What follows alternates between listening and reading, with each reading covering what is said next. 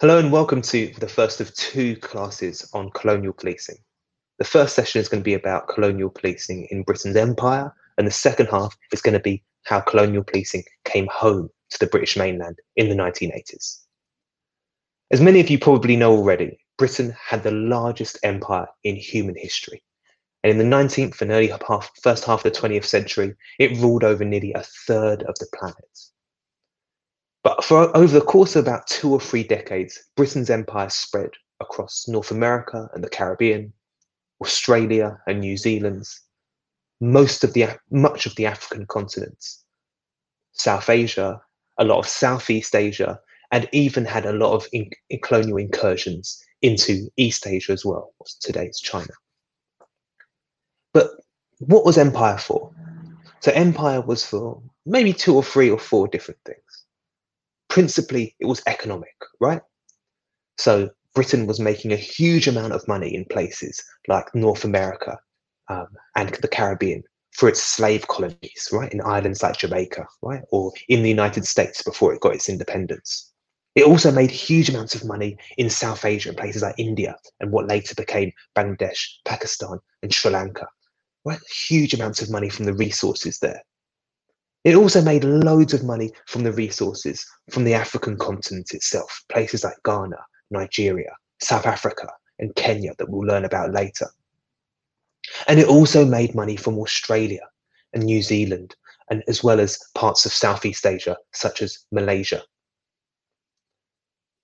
But there was a problem, of course, right? Because you've got huge numbers of people in these places where that Britain is trying to exploit them whether it be through slave labor in the Americas or exploiting people in, in Asia um, and, and Africa and elsewhere. And you've also got huge amounts of resources, right? Whether it be gold or diamonds or timber or spices or cotton, all of this kind of stuff, right?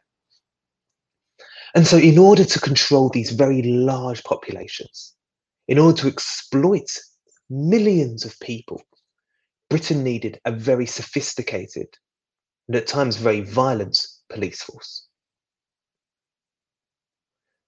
So Britain's police force, before it became known as the police, was used to control and discipline um, and help to exploit people, not simply on Britain's mainland, here on this island we call Britain, but across Britain's vast empire. In fact, the majority of British policing historically hasn't taken place here in Britain. Historically, most of Britain's policing has taken place in the Caribbean, in Africa, and in Asia. And so it's, it's where so it's in those parts of the world where I think we should begin our story of better to better understand British policing and how it has come to shape um, both racism and anti-racism in the 21st century. So we could use loads of different case studies if we wanted to look at British uh, policing. We could look at the policing of Britain's slave colonies in the Caribbean or people being exploited um, across uh, South Asia or elsewhere. But I think we're going to focus on one particular place for today's class, and that's going to be the British colony of Kenya. So Kenya um, is based um, on the east coast of Africa. It's placed between countries like Tanzania um, and Uganda. And Kenya is a bit like South Africa, even though we don't often think about it like South Africa. And it's what we call a settler colony. And a settler colony is different to other kind of colonies. Settler colonies are colonies where large numbers of people go and settle and live in that new colony. So, for instance, South Africa lots of Europeans, including lots of British people, moved from Britain, moved from Europe, and went to live in South Africa, right? Which is why there's a large white South African population today. And what that settler colonialism does is it moves all of and forces the indigenous people, the local African population, off their land, particularly if they have the best land, the best agricultural land, the most profitable land, and they replace those people um, with European settlers. And through that process, in places like South Africa, but also importantly Kenya as well, the European colonial power sets up a system of apartheid. Some of you might be familiar with apartheid in South Africa, which um, fell in 1994. And the system of apartheid means that white people are allowed to access the best schools, um, the best housing, the best jobs, the best healthcare, and all the other resources, whereas black people are banned from accessing good housing and decent schooling and good jobs. And so in colonial Kenya in the 19th and first half of the 20th century, white people were able to access the best land, the best schools, the best jobs, the best resources, and black people were banned from accessing uh, skilled or professional jobs. They were they had to uh, attend separate schools to white people if they were able to attend school at all. And most of the jobs that they did were working on the land which was owned by white people in Kenya. And I'm sure many of you are, are probably familiar with people like Nelson Mandela and the ANC and their battle against apartheid in South Africa. But Kenya has a similar story as well against British apartheid. And people in, in Kenya rose up in the 1950s and 60s to challenge the apartheid system, um, which was being imposed on them by the British, demanding not only an, an end to apartheid, but importantly also independence for Kenya. Britain wasn't very happy about this, and they needed to control this anti colonial and this anti apartheid movement in Kenya. And so they came up with three broad strategies as to how they were going to control this massive population of people in Kenya who were challenging the British power of both apartheid and colonialism. The first thing they did was they identified a suspect community. They said there was a certain section of Kenyan society which they were suspicious of as being the root cause of the uprising, of the rebellion, of anti colonialism. And this group of people were called the Kikuyu. Right? And this is a particular ethnic group living within the colonial borders of Kenya. The second thing they said they needed to do, once they'd, they'd identified this suspect community, was to impose surveillance on them, right? To monitor them, to watch them closely. And while there, there wasn't CCTV cameras like we have today, which is often used to monitor people, what they had instead had to do was set up a series of checkpoints um, so that would be at certain places, maybe at bridges or um, at the entrance to cities or towns or, uh, or major roads. They would set up a checkpoint where anyone passing through would have to show identification, would have to be searched, would have to be questioned. One of the other things they would do is they would contain large communities of Kikuyu people.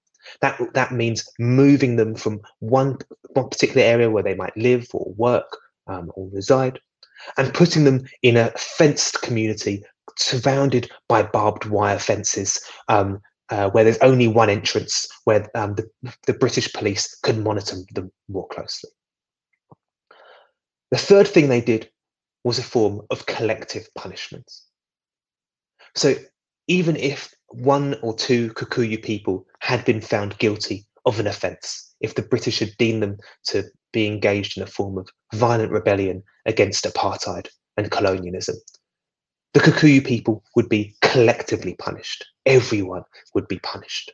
And we saw collective punishments through mass arrest, so hundreds, if not thousands, of people being arrested and imprisoned um, without trial um, and for indefinite periods of time, for, for years at a time. But also, we saw people being deported, moved from one place to another en masse. So, large numbers of Kikuyu people in Kenya being moved from the cities where they lived and worked out into more rural areas. Or they were moved from one rural area where they um, might be working in agriculture and farming and moved to another area, right? So, deportation was a really powerful um, uh, tool of control by the British colonial police. And another, in most in the most extreme cases, in places like Kenya, used by the British, another tool was violence. In Britain's colonies, we saw uh, violent tactics of policing that include the use of poison gas, whether it be pepper spray or CS spray or other kinds of poison gas. You saw the use of guns very often. So, the British police, as we know historically, haven't used um, arms or guns on the British mainland but they have always used guns in their colonies, and Kenya was no exception.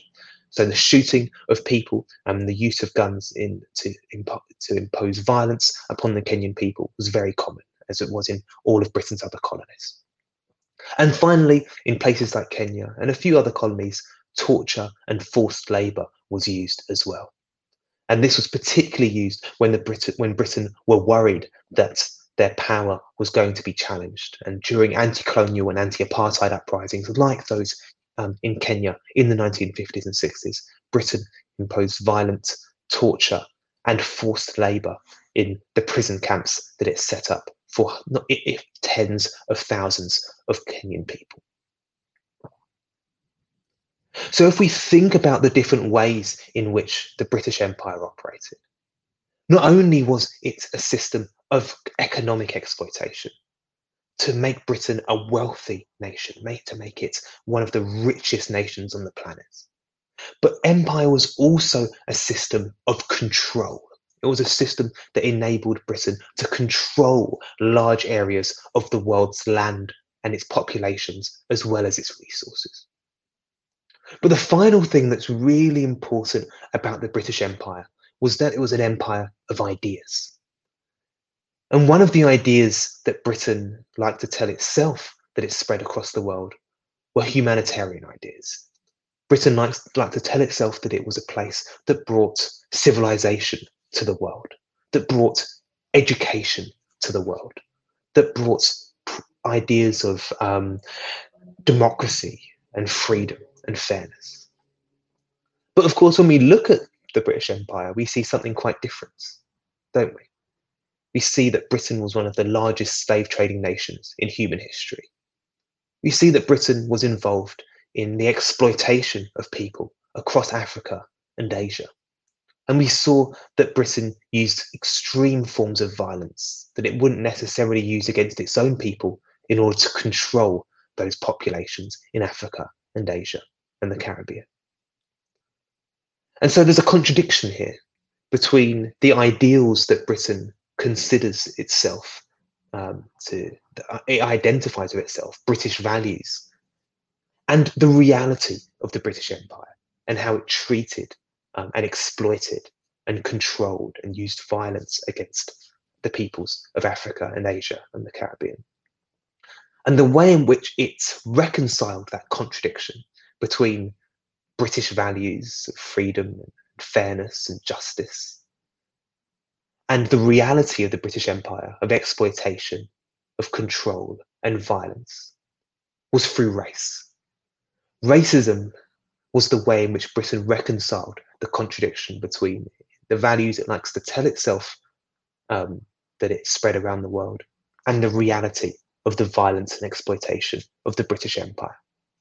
And so racism became so endemic and so fundamental to British governance to British policing of places like Kenya, as we've seen today, but also many other parts um, of the world.